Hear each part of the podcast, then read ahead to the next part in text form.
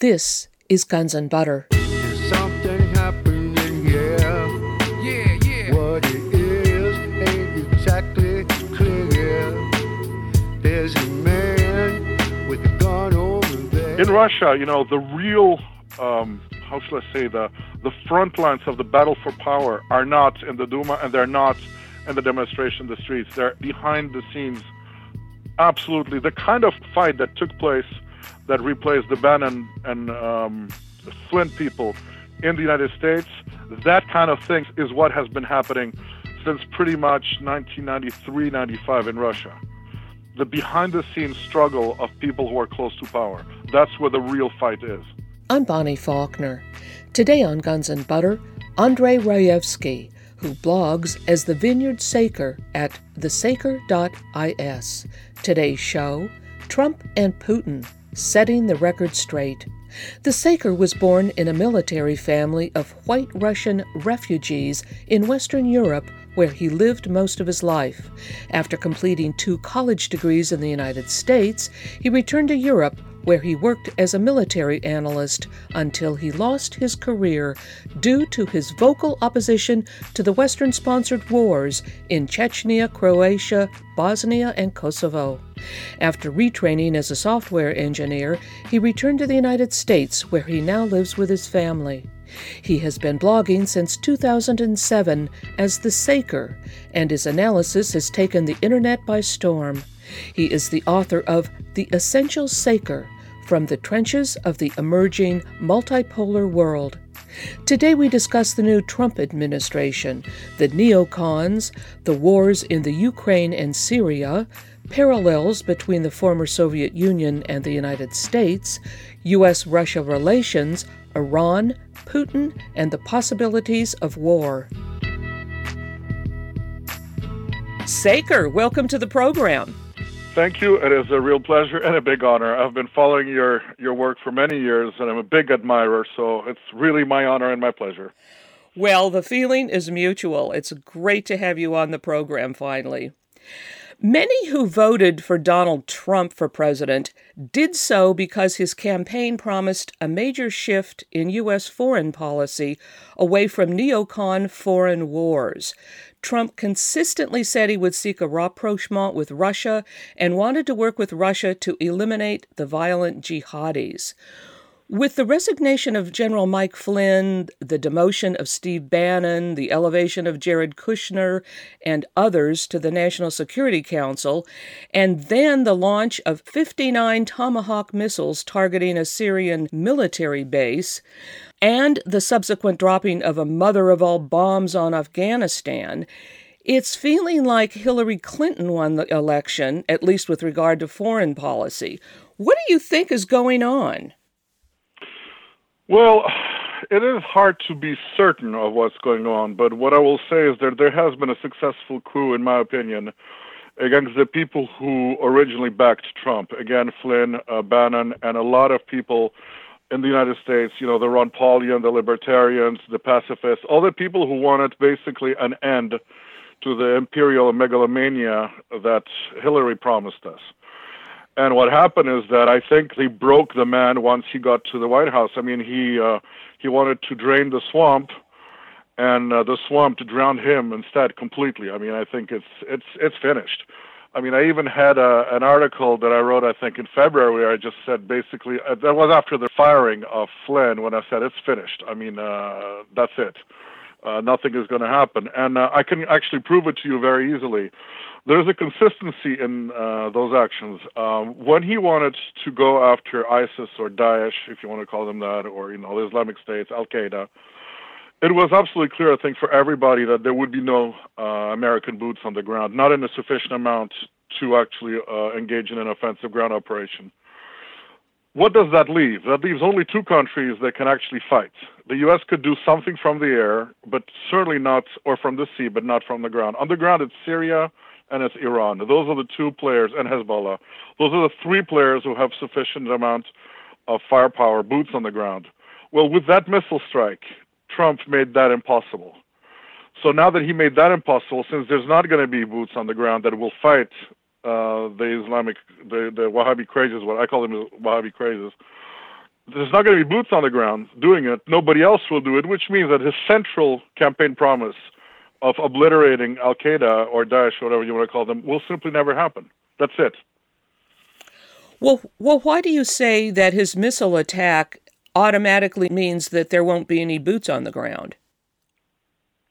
Uh, because, well, there will never be American boots on the ground. I mean, I just don't think that's uh, something that anybody seriously think is going to happen because it's going to take more. There's several thousand Americans right now on the ground there, but that's not what we're talking about. If you want to control uh, land, and that's true for Korea too, by the way, you have to have boots on the ground. From the air, you can do a certain amount of damage, and even that is limited. So what happens then is that the only boots possible would be the Syrians and the Iranians, but they will not work with Trump after what he did uh, during that attack and all the rhetoric on top of that. I mean, Iran is blacklisted by Trump as being, you know, the prime sponsor of terrorism on the planet, and even Flynn actually said that. And uh, Syria is again, you know, being accused of, of engaging in chemical attacks. To me, the, the purpose of that attack was precisely to make any collaboration between the United States and Russia impossible. And I think that's what we are right now. I mean, I just don't see, uh, unless, you know, a miraculous another 180 degree turn happens, which I don't believe will. Uh, right now, with the current mindset and the policies of the Trump administration, there's no collaboration with Syria, Iran or Russia or Hezbollah, those four being the ones that are needed to crush Al Qaeda or ISIS on the ground. In your article, a multi level analysis of the U.S. cruise missile attack on Syria and its consequences, you quote the Russians as having said that only 23 cruise missiles hit the airfield. The others yes. are unaccounted for. You go on to say that what matters is that the Russians have basically leaked the information that they are capable of turning cruise missiles around. What indicates that Russia has this capability? Well, they never admitted it as such. Their official description of, of their electronic warfare kit says that that kind of capabilities would be in the future. Um, however, you have to explain the disappearance of these missiles. I mean, I think the first fact that um, both Russia and the U.S. agree that there were 59 missiles. I think we can take that to the bank. Uh, how many actually hit um, the airfield is best proven by looking that the airfield was working basically on the next day with footage on the ground, by the way, confirming that the runways were unhit, that there were a limited amount of, of hits. Uh, the airport was functioning. Russian journalists, by the way, were driving around the airport with no chemical gear, um, chemical protection gear, which means there was no sarin gas there, which, by the way, indicates to me the Americans knew that because if there had been sarin gas there, I don't think they would have used cruise missiles to hit it. Uh, so, what are the other options? Those missiles being shut down? I doubt it, uh, because those missiles can follow very low tracks uh, which are designed to avoid um, the most effective air defense system in Syria, and those are the Russian ones, which are, by the way, tasked with only defending Russian positions. They're not tasked with defending Syrian positions. So it would have been fairly easy for the United States to just uh, fly these cruise missiles in on tracks, staying away from the Russian positions. Uh, I think the Russians detected that launch. That's they have all sorts of means to detect that. And I've seen one map where they say that the missiles basically came from the south, flew to Israel and then turned north to hit the objectives in, in Syria. In that case, the Russian missiles would not even have had the range to hit them.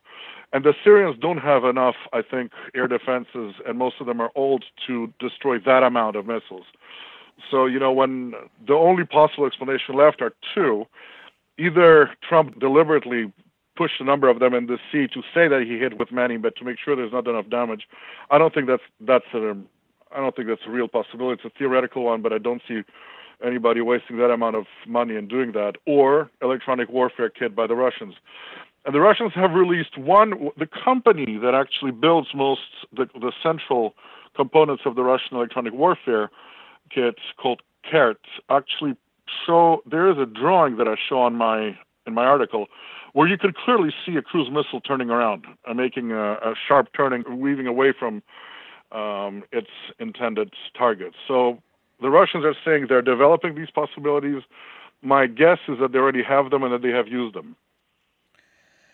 Well, now, how is all of this going to affect U.S. Russia relations? You've mentioned that uh, Trump's cruise missile attack on Syria has ended any possible collaboration with Iran, with uh, and also with Russia. You're saying. I think the Russians. It's not that the Russians will be sitting and pouting and refusing to work with with Trump. I think they would be available to do things with the Americans, but I think the mindset uh, of the people surrounding Trump right now is, is such a degree of, Russophobia that no substantial uh, politically on, the, on uh, particularly on the sensitive issues of uh, North Korea, Syria, and the Ukraine, I don't see a collaboration happening. Um, if anything, the reaction Russia, uh, first of all, you wanted to show strength, but in the Russian mindset, that actually shows weakness. Mm. If you have to make shows of force, it means you're insecure and you're trying to to frighten somebody. So it has the exact opposite effect. Same thing for his bullying of North Korea. If anything, that's interpreted as a sign of weakness. And secondly, I mentioned there's a there's a word in Russian. It's недоговороспособный, which means unable to um, literally not agreement capable. And that's what they had said several times about the Obama administration. I'm afraid that they're going to pretty much come to the same conclusion that uh, the Trump administration is not agreement capable and therefore they're going to you know if trump offers us something that's in their interest yeah they'll they'll take it and, and and they'll work together but do i see compared to the prospects what we could have reasonably hoped for it's it's it's nothing compared to the potential the the clear the biggest one for me is the meaningful destruction of of isis on the ground. I think the russians and americans together could have achieved that result. That unfortunately is not going to happen. I do not see a collaboration on the Ukraine either, by the way. So these are the two main ones where where there was hope of working together, and now it's it's finished. Right, and so uh, obviously the Trump administration at this point is not going to go. It doesn't look like they're going to go after ISIS or any of the jihadis at all, right? They'll probably go after them symbolically by you know. Um, look at the time it took. Uh, they have still haven't taken Mosul, by the way. Okay, so you're talking about a, a superpower that's not capable of taking one city in Iraq what are they going to do? They're going to probably have airstrikes, probably have more cruise missile strikes. Maybe some of them will direct to be at ISIS, but it's all going to be for show. The real thing is ISIS stays because Israel wants it to stay, and the Trump administration is not serious about getting rid of them. How far do you think Russia will go in helping the Assad government in Syria? I say, short of an overt war with the United States, they will go as far as needed. Um, and even the overt war depends on what would trigger it. Uh, because there's a domino effect here that the Russians understand very well. Uh, first of all, Syria is a crucial ally for Russia, but Syria is also a symbol. It's a, it's it's the Russians absolutely are insisting that they want a respect for international law, and uh, giving up Syria to the United States is basically a wholesale abandonment of international law that cannot be allowed. I don't think China wants that either. These two countries are working on a multipolar world. And if Syria is handed over to Daesh or Al Qaeda, that's the end of international law. It's completely illegal. Furthermore, there's a domino effect. Iran would be next. I don't think anybody doubts that. Also, make no mistake, if if Assad is overthrown and uh, the Wahhabi crazies make it to power in Damascus, the next thing they will do is turn on Lebanon there have been already combats between uh, Al Qaeda types and Hezbollah in Lebanon. And uh, there is a reason why Hezbollah has sacrificed so many fighters in that war because they know they're next. So I don't, I don't think that the Russians or the Lebanese or the Iranians see that they have the option of letting uh, Al Qaeda come to power in Damascus and just do nothing about it. So I think they would do pretty much whatever it takes and whatever is in their power to not allow that to happen. I think that's how important it is for them.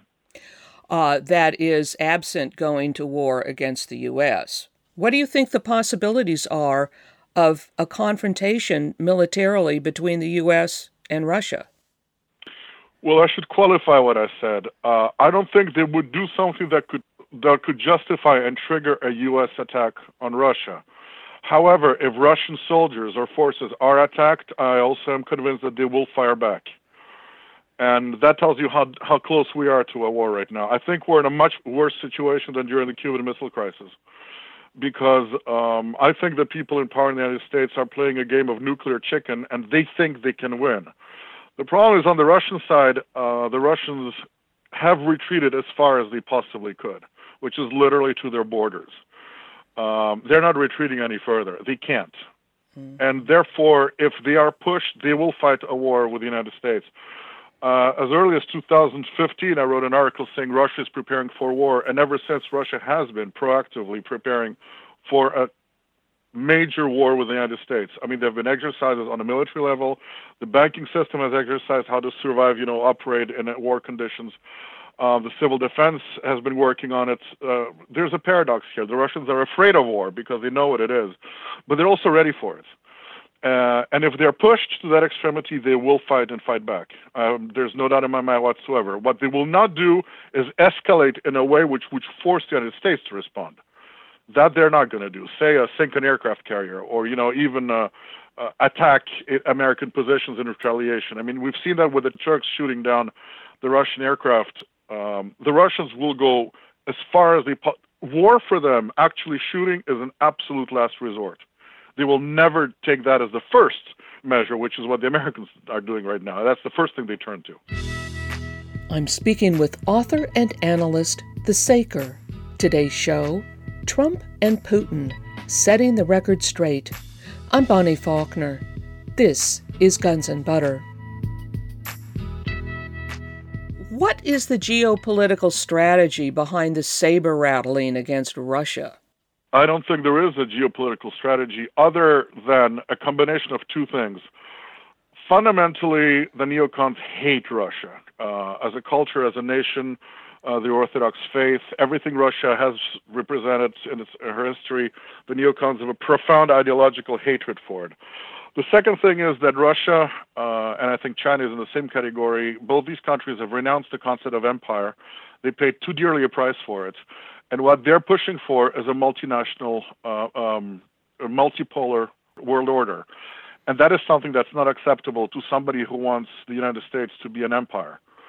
Uh, that was the big hope with Trump that the people backing him wanted to sacrifice the empire and save the United States, whereas the people backing Hillary were people who were willing to sacrifice the United States and the American people for the sake of the global empire. And um, I think that reading was essentially correct uh, before he made his, you know, 108 degrees. That that these were the forces who were battling inside the U.S. elites.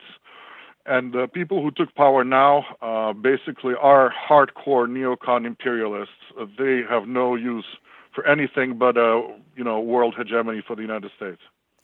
So, could you talk a little bit about the neocons? Now, obviously, it looks like the neocons have been successful at taking over the Trump administration. Um, yes. So, it looks like it's going to be a continuation of business as usual. What about the neocon worldview and uh, their philosophy, their ideas? What are we dealing with? I think we're dealing with a select group of people who perceive themselves as the chosen people, who believe that they naturally have a right to rule the entire planet, uh, and I think they use the United States for that purpose. I don't think of them at all as American patriots. I think American patriots have no need for the kind of empire that the, the neocons, uh, you know, want to build. I think they're motivated basically by ideology. These are not pragmatic people at all. Uh, these are hardcore ideologists. A lot of them uh, former Trotskyites, either mm, you know uh, because their parents were, or they themselves actually in certain cases were you can find all that on the on the on Google if you look Trotsky and, and neocons. And I think they're people who basically want to run the entire planet. That's that's their highest value. I think. I don't think they are, you know, idealists in a positive sense of the word. If anything, they're idealists. They're megalomaniacs. Yeah, racist megalomaniacs is how I would characterize them. And they're clever, and they are very, um, very motivated. That's why they're so powerful and that's the case of many minorities. You know, usually we are taught that democracy is a system which should protect uh, minorities against majorities, but in reality, that's the biggest failure of democracy because what happens is that minorities end up oppressing majorities because minorities are not more clever or you know more intelligent, but they're far more driven. They're usually they're single topic voters and actors, and their agenda is very narrow and they're driven by it very powerfully. Whereas the majority are usually much more diverse and they look at things on a broad range of issues. They don't identify themselves by a single political agenda. I think the neocons do. That's a very uh, that's a very good and profound analysis. No, I've noticed uh, that's absolutely right. You see it everywhere, uh, where it's the minority populations that are being catered to as Yes, as victims or something. Yes, exactly. And that also goes externally. You notice that the U.S. empire always supports the minority against the majority in pretty much any place. And you know why? It's very simple because the minority will then become dependent. The majority does not need an external actor to be the majority and the strongest, uh, you know, player on the block. The minority does. So helping minorities looks politically good. It makes you look sensitive, you know, and and and, and being the good person. And but at the same time, it's a very cynical and very primitive uh, political ploy, really, both internally and externally. Yes, and that's very interesting that you mentioned that democracy leads to that. Um, that's true. Now that you mention it, and I think about it, that that's right. In a system where um, participation is voluntary, for instance, you're always going to have the minorities who are highly driven. Um, they're going to have a disproportionate amount of votes, for instance. The same thing, people who identify themselves as belonging to a group, say Group A, will take decisions in business which are going to be very different from the majority people. The majority people deal with other majority people. The minority people, every time they look at a specific, say, business partner or somebody they would promote, they think, is he with Group A or is he not with Group A? Does he promote my interest or not? So by being highly parochial and extremely single topic motivated, they achieve a totally disproportionate success ratio in a system that does nothing to impede them and actually proactively protects them. I very much appreciated your analysis in your piece how the Ukrainian crisis will eventually bring down the Anglo Zionist empire. Um, that's included in your book, The Essential Saker from the Trenches of the Emerging Multipolar World. You write that, quote, what the Anglo Zionists are openly and publicly defending in the Ukraine is the polar opposite of what they are supposed to stand for. Absolutely. That, that is an extremely dangerous thing to do for any regime, and the Anglo Zionist Empire is no exception to that rule. What is actually taking place in the Ukraine as opposed to what is being claimed? Well, I think there's two ways of looking at it. We can go into a great deal of detail, but I think I would suggest we take the simple approach. And it's straightforward. You have a coup uh, which was organized by the betrayal of the president in power. By the way, the president in power was a corrupt individual. He wasn't pro Russian, but he was not a rabid Russophobe. So that's why he's accused of being pro Russian. A coup took place even though the Europeans gave security guarantees. I mean, they promised that the deal would be made between the opposition and President Yanukovych. The coup brought into power uh, a group of people who came to power by violence, and a good chunk of which were, at best, rabid nationalists, at worst, outright Nazis, including, I would say, a whole bunch of anti Jewish um, feeling people who, and somehow in the West, which tends to, you know, in the West, we're always told that we have to have special sensitivity and never allow anti-Semitic discourse, etc. When it's in the Ukraine, it seems to be perfectly kosher to be a, a Jew-hating nationalist, and the, you know, the neocons, the Americans, and the Europeans, they all put up with that, no problem. The second thing that happened is even after the coup, there was there was no necessity for a civil war. Um, I can give an evidence of that. Something very interesting if people have time to check it. Look at the flags that people were waving in the eastern Ukraine, the Donbass, and even in Crimea. They were protesting. They didn't like the coup. They didn't like the the plans to um, make the Russian language unofficial, but and they wanted some degree of uh, decentralization. But look at the flags; they were mostly Ukrainian flags. But after the Turchinov, the acting president at that time, um, declared basically war and sent the military to crush uh, the people in the east, then that changed and turned into a full-scale civil war. So the values that were betrayed here is democracy, is uh, self-determination for the people, is standing up to National Socialists and you know rejecting Nazi-inspired ideologies. All these things that the West for years have been you know claiming to uphold and even embody, they're all betrayed, all betrayed. And I won't even go into the false flags, all the hypocrisy of saying that the Russians have forces in uh, the eastern Ukraine when the West has forces in the in the rest of the Ukraine, and they speak of Russian volunteers in the Donbass, but they don't speak about the Polish, German, American, Italian, Canadian, and other volunteers in the Ukraine. I mean, the Ukraine has been a fantastic exercise in double think. I think it's is that the word that Orwell used in English? I don't I haven't read it in English, but you know it's double thought or double think, yes. and then complete hypocrisy.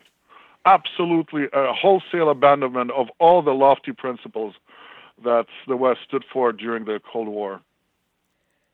So, in your article, How the Ukrainian Crisis Will Eventually Bring Down the Anglo Zionist Empire, are you saying that the hypocrisy of what they're saying they're doing as opposed to what they're really doing is becoming so obvious that people are just going to see through it? Yes, I think so. And that's something I observed in the Soviet Union actually during the communist years is at the end uh, there may be a hardcore of idealists, but mostly everybody knew that the system was rotten to the core, and nobody really stepped forward to uh, defend it. Be it in 1991, or, uh, you know, or after that, people were basically they couldn't do anything, they couldn't vote them out of office, but they were making jokes about the the communist regime, and they were disgusted with it. It was just a general sense. Everybody knew that it's a, it's a complete hypocrisy and I see that happening in, in the United States too. I mean, I've been I've been living in this country for now a total of let me see, uh, 15, about almost 20 years, and I see how this has changed. And uh, it's interesting. Those who do still believe in American values actually are usually pretty sympathetic to Putin, and often I hear this guy actually stands for American values. I don't think anybody seriously believes that the the power that be in Washington D.C.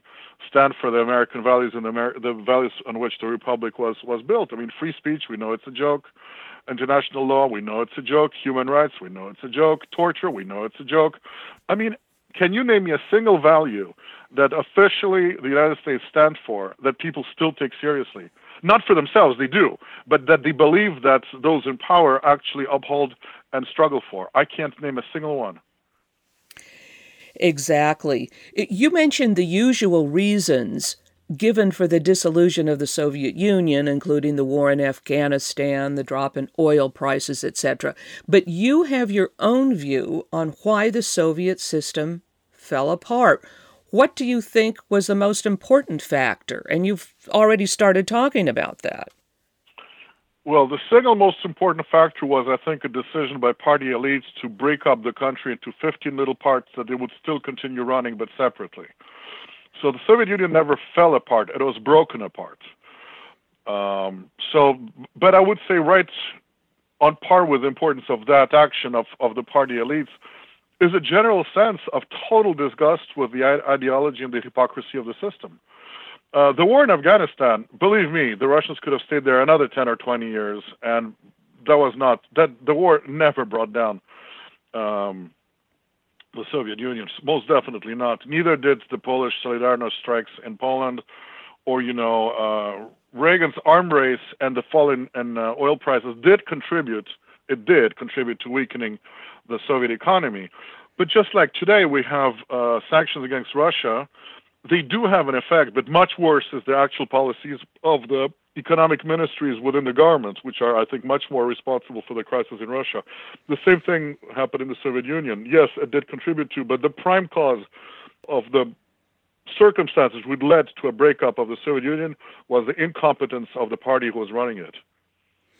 And then also the fact that what Russian citizens no longer believed in it. You know, I actually went to the Soviet Union once, and I think it was in I think it was in the winter of 81 82. It could have been 80 81, but anyway, it was right after Brezhnev had died.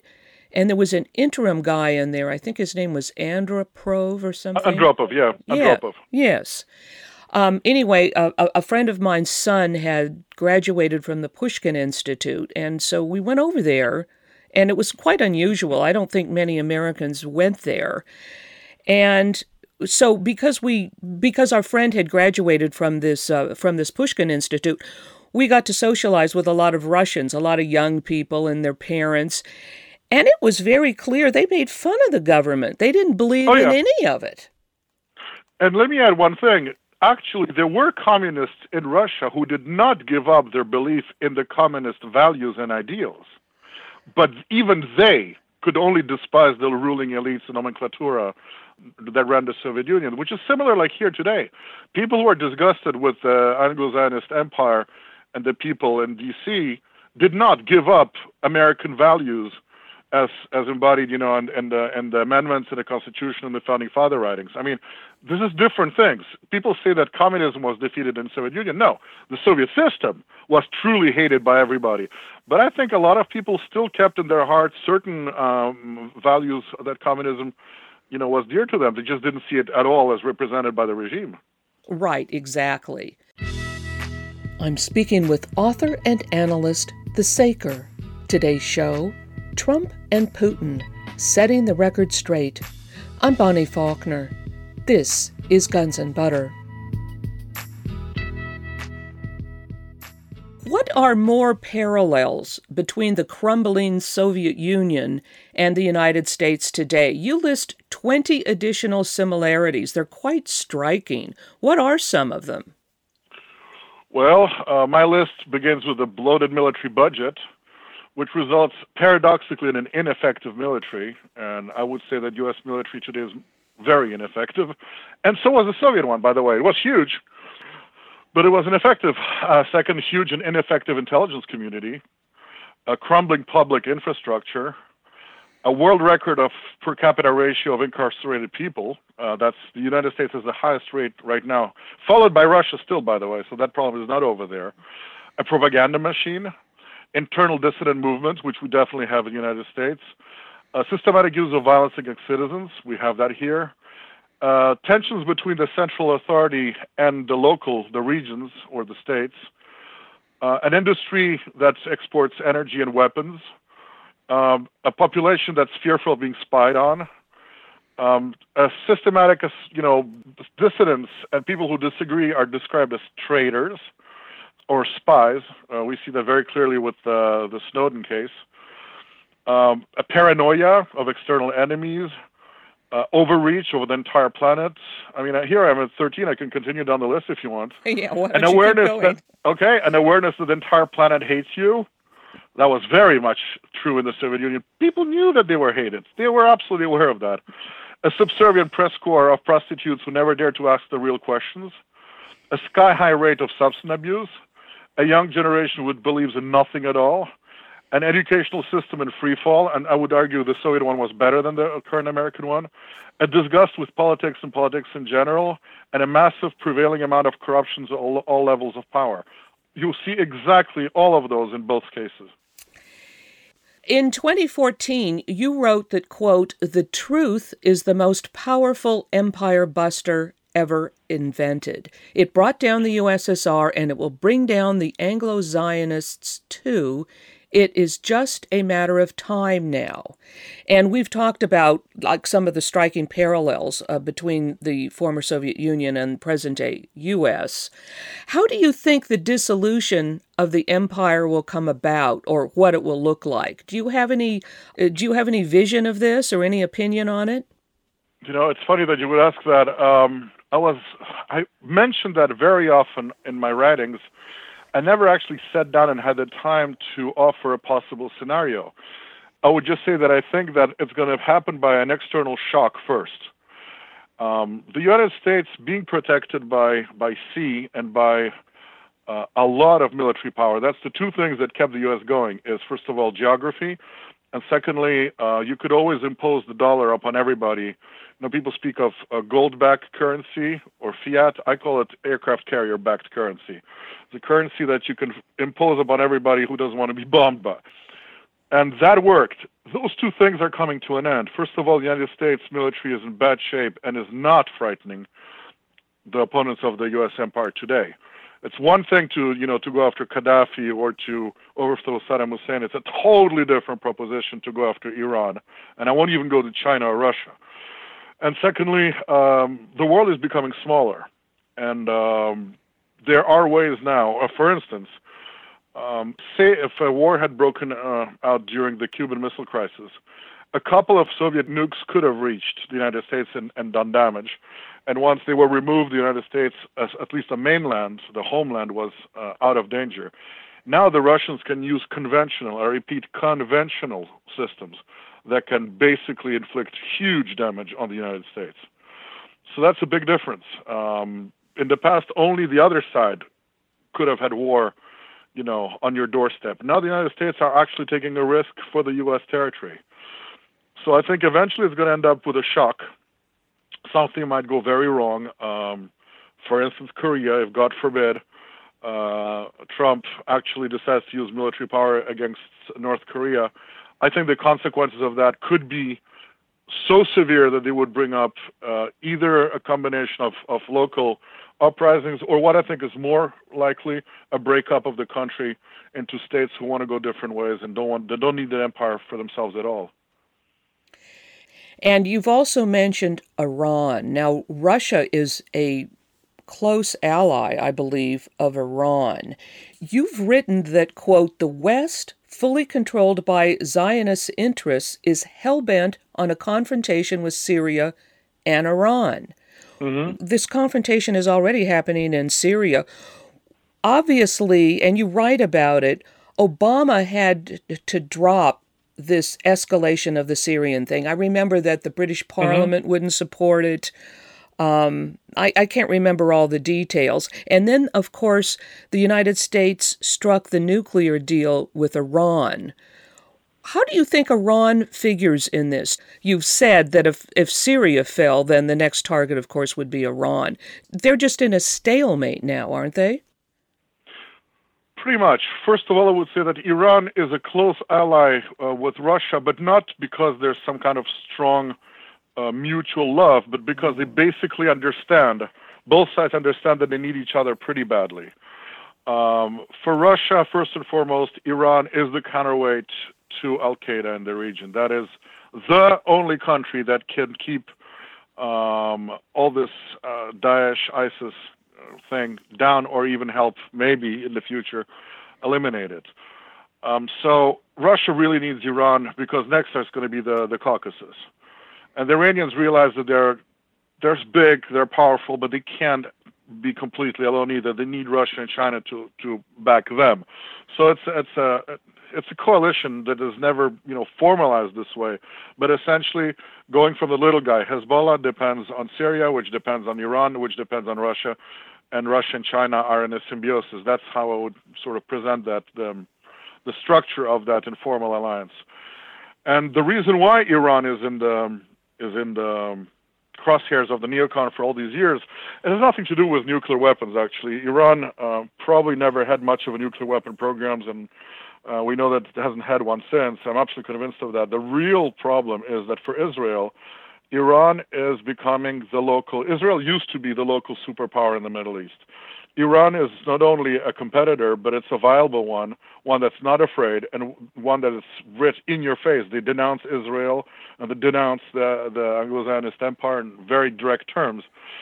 So there's a risk of shift of power, both for the Israelis and the Saudis too. The Saudis one that's the other big. They're maybe not as as powerful militarily as Israel, but they're very rich, and they want they want to be the other, you know, power that is going to control the, the Middle East. So what we have right now is a paradoxical alliance of the Saudi Wahhabis and the Israeli Zionists uh, together working, and of course protected by the United States, all basically going after Iran because the end goal is Iran.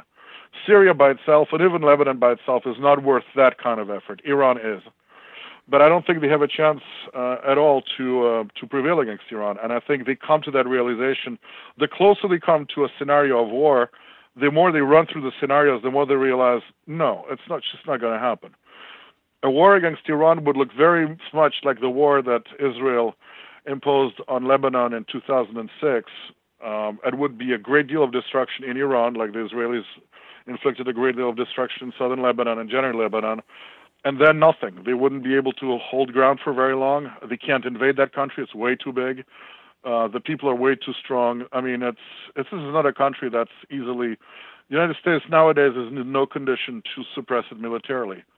and that is the big uh, frustration for them. They they wish they could, but they can't. You've done an awful lot of research on Russia, and you're you're quite familiar with the situation there. You've written a lot of, about different historical periods in Russia. Now, I was reading some sort of a financial commentator saying about that demonstration in Moscow. It says, quote, while President Putin is expected to be reelected, the Kremlin was reportedly shaken by last month's anti-corruption protests in Moscow, led by Alexei Navalny, yeah, yeah. Navalny, which mm-hmm. represented the largest anti-government demonstrations in five years. Well, from what you know of Russia, uh, is there really any viable uh, protests or power against Putin and the government? Putin's quite popular, isn't he? Yes, of course. That quote is utter nonsense. This person has no idea what he's talking about. Uh, Putin is as popular at a, at a solid 80% plus. What is true is that the government of Medvedev is less popular, and those in charge of economics are even less popular. And I would say that I agree with that sentiment. I think that what Russia does in the foreign policy is very good. Internal policies are not that satisfactory, and there's a big problem. And I'll explain in a minute where it comes from. But just to address the issue of, of the demonstration size, have there been any demonstrations of any notice in the past five years? That's why this one looked big. The reality is is that Russia has a multi-party uh, political system where pro-Western parties can run. They can't even make it into the Duma. They fail the five percent barrier. I mean, the support for the West and for people like Navalny in Russia must be somewhere in the two to three percent range. However, in Moscow, it's going to be substantially higher in bigger cities, and a lot of the Russian elites don't like and even hate Putin very much and that's where the real opposition to him is. There's two oppositions in well, three oppositions in Russia. The first one is this fake opposition, pretty much financed by the CIA, like Navalny and the rest of them, which are a joke. They're they're not any re- more representative of the Russian people today than the dissidents were during the Soviet era. That's a Western-created myth. The second opposition is the, a good part of the elites, which Putin prevents from running the country like they did in the 1990s. Now, there is a very powerful threat and enemy to to Putin.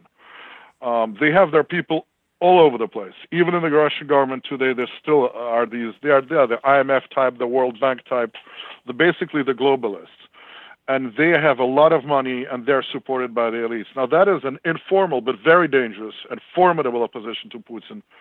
Um, but it's not one that you know has a party that goes to parliament because they know they're never going to win anything. And then there's a third opposition, which is the system opposition, which are the parties which are formally not uh, supporting uh, the Putin, mm, you know, presidency, uh, have differences with him, but generally pretty much agree with him. It's pretty much what you have in the parliament today in the Duma. You have the the, the party of Zhirinovsky, the anti-communist nationalists that would qualify them. There is a communist party, and there is a party called um, Just Russia. So you know they are not very active. They're pretty much a rubber stamp Duma right now. So in Russia, you know, the real um, how shall I say the the front lines of the battle for power are not in the Duma and they're not in the demonstration in the streets. They're behind the scenes. Absolutely, the kind of fight that took place that replaced the Bannon and um, Flynn people in the United States. That kind of thing is is what has been happening since pretty much 1993 95 in Russia. The behind the scenes struggle of people who are close to power. That's where the real fight is. I'm speaking with author and analyst The Saker. Today's show Trump and Putin Setting the Record Straight. I'm Bonnie Faulkner. This is Guns and Butter. That's very interesting. That was my impression as well that it's the wealthy elites in Russia that would be the real um, the real danger to Putin's yes. rule, right? Absolutely, yes, and they're they're an extreme danger for him. Um, last year, I think one observer said that he thinks I have my own little label for these people. I call the people who are supporting Putin the Eurasian sovereignists. They want Russia to be sovereign and sort of become a Eurasian power and I call the pro-Western people the Atlantic integrationists. These are people who want to integrate Russia into the Atlanticist Western security structures. Well, one of the best observers, his name is Mikhail Khazin, said last year that he thinks that just by 2016 they're about 50-50% in power. That tells us after 16 years of Putin in power, he basically got at a 50-50%. That's quite amazing. Uh, consider that he has 80% of the people in the country. So you have a president who's supported by probably about half of the of the the powerful people in the country only, about 80% of the people generally in the country, and who's still at extreme risk of a uh, of a coup or operation against him, or just sabotage, which probably is the worst of all, because they can't really remove him; he's too popular. But they're constantly sabotaging everything he tries to make, constantly. It's a well-known thing in Russia. He signs, you know, a decree and it's never implemented. It's just ignored. And contrary to what the Western press says, he's not a dictator. He can't do like Stalin and just send, you know, cops to put these guys under arrest and shoot him in the basement. He has to follow the law. So, you know, for, for sabotage or bad work, you can fire somebody, but if that person is well protected, would be rehired. You can't just kidnap and shoot a person like that. You can try to find some kind of dirt to get on that person and then go after him. That's what happened with Khodorkovsky, where they accused him of tax evasion. But it's really hard for him. That struggle, uh, he's he's very isolated um, on on the top there, and he's taking a every day. It's a huge risk for him. You're talking about uh, Putin being very isolated. Oh wow. Uh, well, now it's I would say it's about I would roughly say 50% who work of the people in government in the Kremlin and then the banks and the power structures are opposed to him. He has to deal with these people. You know, it's interesting that Vladimir Putin has been so relentlessly demonized in the West, mm-hmm. in the press, and by the government, and by Congress, and everybody's piling on, uh, calling him names the attack on him. And yet, I, I recently read an article in the Nexus magazine. I wish I had it in front of me. Uh, written by someone who actually talked to uh, certain people in the American government who had direct dealings with Putin at various times in the past. And they were all very uh, sort of off the record, but very impressed with him and talked about him being able to keep his word and that he was ethical and that you couldn't bribe him, etc. It was the polar opposite of the demonization. Mm-hmm. What is your impression of, of Putin as a person? Do you have any sense of it? I have a developing one. I'll surprise you. Uh, when he was appointed first uh, by people around Yeltsin, I was very anti Putin. And if you look at my early articles, I began my blog in 2007. I was extremely suspicious of the man. I just, uh, the looks, the oversized suit he had, I don't know, he just, I really was deeply suspicious that anything good could come out of a guy like that, and I completely changed my mind just by observing what he actually does. I mean, I think of him as one of the greatest Russian leaders ever in Russian history now. He achieved many number of miracles, and he's dealing with an extraordinarily difficult situation. My reading of him is, first of all, he's an extremely skilled and um, intelligent man. Um, they usually say he was ex KGB, but that overlooks something very important in the Soviet Union, the KGB was a huge organization which had a lot of, you know, different uh, subgroups, and he was part of the Foreign Intelligence Service, the equivalent of the CIA, roughly. These are very different people. They were highly educated, knew the West superbly, and uh, they had nothing to do with political repression, dissent, you know, the Gulag, all that stuff. He's not, you know, a torturer who stopped torturing people and became uh, president. He's actually a, a, an intelligence specialist.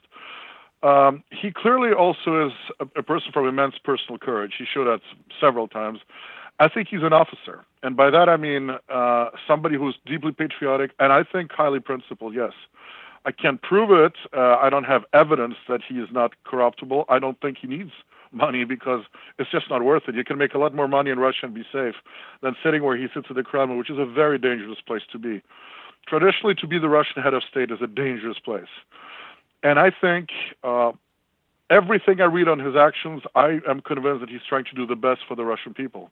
And that's why I think the Russian people read it correctly too and support him against everything, including sanctions and real economic difficulties, at still 80% rate. These are not fake uh, polls. They're, the Western paid polls and even the anti-Putin people actually ac- accept that with disgust.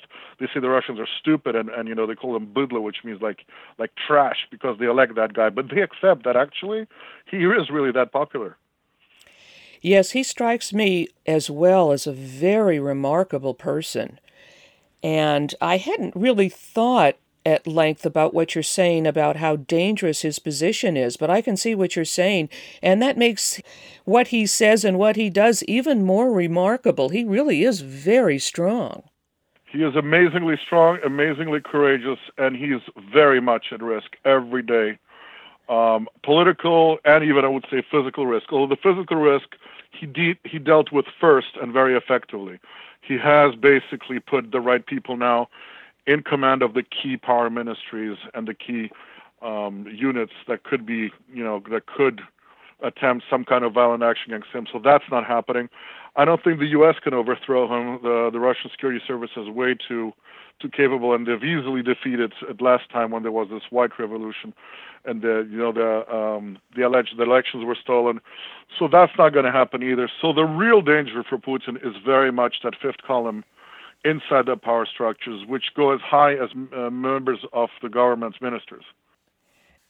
You talked about Putin being uh, very effective and very popular with his uh, foreign policy, mm-hmm. but that there were big problems in Russia domestically with economic policy. What were yeah. you referring to? Uh, the fact that Russia is still heavily invested in the United States, corruption is still rampant, uh, interest rates are too high. The ruble is floating. I mean, it's all, these are basically Washington consensus policies and not at all the kind of, um, the kind of policies that would Russia would need right now. The blessing for Russia has been the uh, the economic sanctions, which forced Russia to diversify, not to rely only on quick buck made on energy sales. But that's not enough. I mean, what Russia needs is to use that opportunity to diversify the economy, to invest in into really making small businesses profitable and support the entrepreneur. It's not at all what's happening right now. The system is corrupt. The courts are still corrupt, by the way.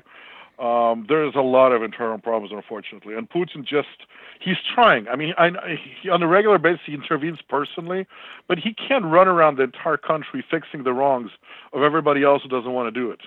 And that's what he's doing, unfortunately. Exactly. So the Russian Federation is still very much economically under the thumb of the West, but they're looking to move out of the of the Western financial system, right? Are there are there active moves right now to set up their own uh, what do they call it? Their own payment system, etc. Yes, but only when forced to. I mean, you're right. For instance, the payment system they've been setting up. Um, there have been other efforts uh, because of the sanctions, but again, uh, when you say they, I would say about half of them would like to, and half of them would not like to. Uh, there are a lot of Washington consensus, IMF, WTO types in Russia who are still pushing, you know, the kind of policies that are imposed upon every other country in the West. And, and a lot of people are saying it's a disaster, including a lot of Putin supporters. A lot of Putin supporters are at the same time very, very critical of the uh, Medvedev government and the economic policies of, of the government. I've always found it uh, amazing. I've never understood why the Russians keep, so many of the Russians keep falling for the Western financial con. I mean, look what they've done to Russia. But the people who do that don't care about Russia. They care about their wallet. They, they want to rob Russia. These are the same people. You have to understand one thing is crucial. Putin did not appear at the end of the Soviet Union. He appeared at the end of the democracy of the Yeltsin regime. That's uh, almost a decade of vicious, total plundering of Russia. That's right. And uh, he didn't, you know, there was no general purge when he came to power. There was somewhat of a purge of the worst oligarchs. So Berezovsky emigrated, Khodorkovsky was put in jail. Uh, some of them went to Israel. Some of them, you know, basically decided to keep quiet and accepted his deal of, I won't touch you if you stop meddling in politics, which was the best he could do with the instruments he had at the time. And these people are still there, and their children are still there. And you know, it's an entire class. It's a class issue in a Marxist uh, sense of the of the term. These people are defending their class interests, which are far more important to them than Russia or you know anything of, of international law or or the people. They don't care about these people. These are people who are used to sucking the blood like a parasite of wherever they are. And in Russia, we had a lot of them. You know, it's interesting because I keep meeting people socially who keep trying to claim that Putin was a Russian oligarch. He wasn't, was he? no, no, he wasn't. That is really laughable. That's kind of even silly because if you are the president of Russia, you don't need to be an oligarch. I mean, essentially, he has limitless means if you want as a as a, as a president. And even after he retires, I can assure you that he has no financial needs of any kind. Um, is this is actually silly to think that somebody in his position. What would be more interesting is does he have a bunch of people around him who benefit from being around him and are oligarchs? And I would say yes, to some degree, that is more true. Uh, but there's a difference between a man who makes good money because of the position he's in, but does not sabotage the country and the other guy who does the same thing, but at the same time he does that at the direct uh, detriment of the country that he's hurting with that. Um, so the oligarch, in the Russian sense of the word, is not only a rich person; he's a rich person who's meddling in politics with the deliberate desire to milk Russia for every possible ruble. I'm not aware of that kind of oligarchs in Russia right now. They're still making money. You know, they're supporting the, the opposition to Putin, but generally they're not anywhere near the kind of power that a guy like Khodorkovsky was trying to achieve just before he fell from power. Saker, thank you very much. It has been a pleasure. Thank you so much to you again. It's a joy and an honor. Something happening here. Yeah, yeah. What it is ain't exactly clear. There's a man with a gun over there. I've been speaking with the Saker. Today's show has been Trump and Putin setting the record straight. The Saker was born in a military family of white Russian refugees in Western Europe, where he lived most of his life. After completing two college degrees in the United States, he returned to Europe, where he worked as a military analyst until he lost his career due to his vocal opposition to the Western sponsored wars in Chechnya, Croatia, Bosnia, and Kosovo. After retraining as a software engineer, he returned to the United States where he now lives with his family. He has been blogging since 2007 as The Saker, and his essays have attracted a large audience. He is the author of The Essential Saker From the Trenches of the Emerging Multipolar World. Visit thesaker.is. That's the S A K E R dot I S. IS stands for Iceland. Guns and Butter is produced by Bonnie Faulkner, Yarrow Mahko, and Tony Rango. Visit us at gunsandbutter.org to listen to past programs, comment on shows, or join our email list to receive our newsletter that includes recent shows and updates. Email us at faulkner at gunsandbutter.org. Follow us on Twitter at G&B Radio. Hey yo,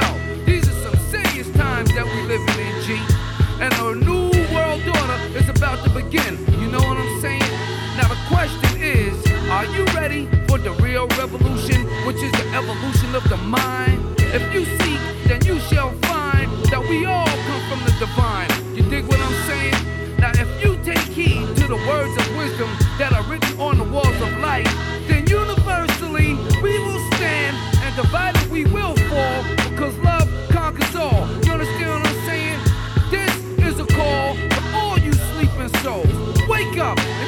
control of your own cipher. And be on the lookout for the spirit snipers trying to steal your life.